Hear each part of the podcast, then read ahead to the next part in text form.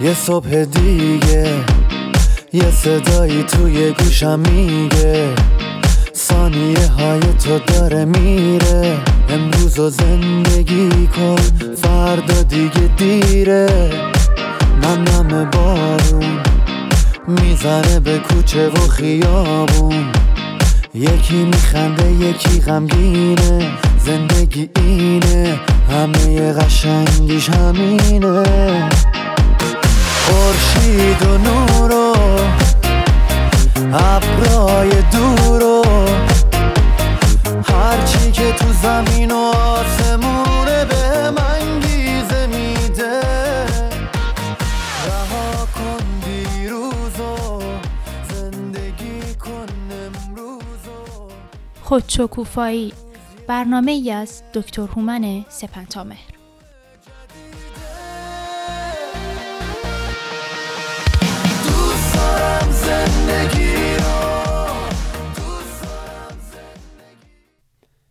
یاران و همراهان برنامه خودشکوفایی و شنوندگان عزیز رادیو بامداد درود بر شما.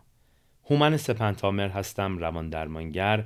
همراه شما با برنامه دیگه از ویژه برنامه های آموزشی و روزانه خودشکوفایی. برنامه ها بازپخشی در روزهای پایانی هفته یعنی شنبه و یک شنبه خواهند داشت. همچنین در صورت تمایل می‌تونید برنامه ها رو در صفحه اینستاگرام آموزشی من دنبال کنید. در چند برنامه گذشته سخن رو درباره بیماری های شخصیتی آغاز کردیم. بیماری های شخصیتی همونطور که از نامشون پیداست به اون دست از بیماری ها گفته میشه که کل شخصیت فرد رو در بر می‌گیرند. یعنی تأثیرات بد و منفی اونها رو میشه بر روی رفتار، گفتار، تجربیات، عواطف و احساسات، روابط روزانه و کارهای روزانه فرد مشاهده کرد.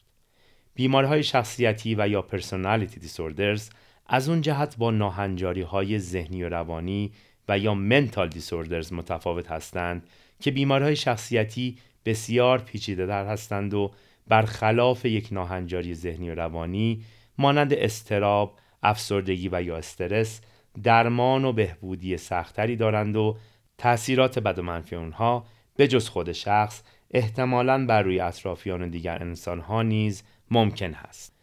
در ادامه بررسی ناهنجاری شخصیتی و در برنامه امروز به بررسی و شناخت یکی دیگه از ناهنجاری های شخصیتی که به نظر شخصی من در کشورهای شرقی مانند کشور ما شایع‌تر هست یعنی ناهنجاری شخصیت وابسته و یا در زبان انگلیسی Dependent Personality Disorder می‌پردازیم. فاکتور مهم و بنیادی برای نمودار شدن شخصیت وابسته وجود رفتاری مبتنی بر نیاز شدید به مراقبت دیگران از خود شخص و داشتن شخصیتی کنشپذیر و بیحس و حال و به گفته ای هست. این رفتار کنشپذیر، مفعولی و یا پسیو غالبا در راستای جلب مراقبت و مواظبت دیگران است. چرا که شخص اینگونه میپنداره که توانایی و کفایت انجام کارها رو به تنهایی و بدون کمک دیگران نداره. گرفتن تصمیم های روزانه برای افراد درگیر با ناهنجاری شخصیتی وابسته بسیار دشوار هست و نیازمند به پند و اندرز و تایید دیگران در تصمیم گیری های روزانه خودشون هستند. این افراد معمولا زیر بار مسئولیت کارهای خود نمیرن و کار رو به شخص دیگه‌ای که به اونها وابسته هستند میسپارند. مانند پدر، مادر و یا همسر. به دلیل ترسی که نسبت به از دست دادن ساپورت و یا تایید دیگران دارن افراد وابسته مخالفت و نگفتن به دیگران براشون بسیار سخت و مشکل هست. این افراد غالبا در ظاهر با چیزهایی که مخالف هستند موافقت می‌کنن تا مبادا تایید و ساپورت دیگران رو از دست بدن. به همین دلیل حتی خشم و خودشون رو هم نسبت به افرادی که به اونها وابسته هستند ابراز نمی‌کنن. به دلیل نداشتن خود باوری و یا اعتماد به نفس پایینی که دارن معمولا آغاز کننده کارها و گفتگوها نیستند. در روابط نزدیک و عاطفی افراد وابسته معمولا پس از پایان یک رابطه به سرعت به سراغ شخص دیگه ای میرن و به دنبال جایگزینی برای شخص قبلی هستند. متاسفانه واژه وابستگی در بسیار از فرهنگ ها با دلبستگی اشتباه گرفته میشه و هم ارز و هم معنای هم به کار میرن. در حالی که وابستگی هم ارز عشق و دلبستگی نیست و در موارد شدید همان گونه عنوان شد ناهنجاری و اختلال به حساب میاد.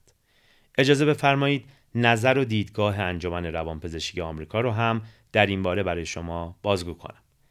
بر پای دیدگاه این انجمن شخصیت وابسته و یا Dependent Personality Disorder به کسی گفته میشه که پسیو یا کنشگر بودن، وابسته بودن و ترس جدایی خود از دیگران رو در پنج مورد از مواردی که خدمتون عنوان می‌کنم به نمایش می‌گذاره.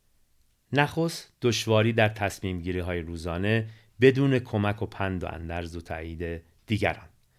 دوم نیاز به دیگران برای پذیرش مسئولیت در کارهایی که مرتبط با زندگی خود شخص هستند. سوم دشواری در ابراز مخالفت با دیگران از ترس از دست دادن اونها و یا از ترس از دست دادن ساپورت و یا مراقبت های اونها. چهارم احساس دشواری در آغاز کردن کارها و پروژه ها به تنهایی به دلیل نداشتن خودباوری، انگیزه و یا انرژی.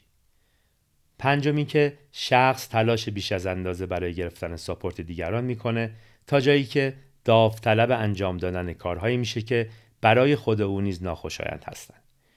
ششم احساس درماندگی معذب بودن به هنگام تنهایی هست چرا که فرد بیش از حد حراس این رو داره که از پس مراقبت کردن از خودش برنیاد.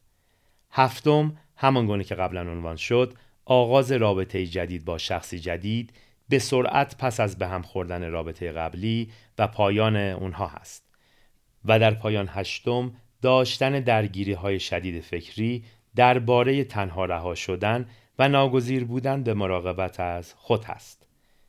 جالبه بدونید که ناهنجاری شخصیت وابسته در میان خانم ها شایع تر از آقایون هست.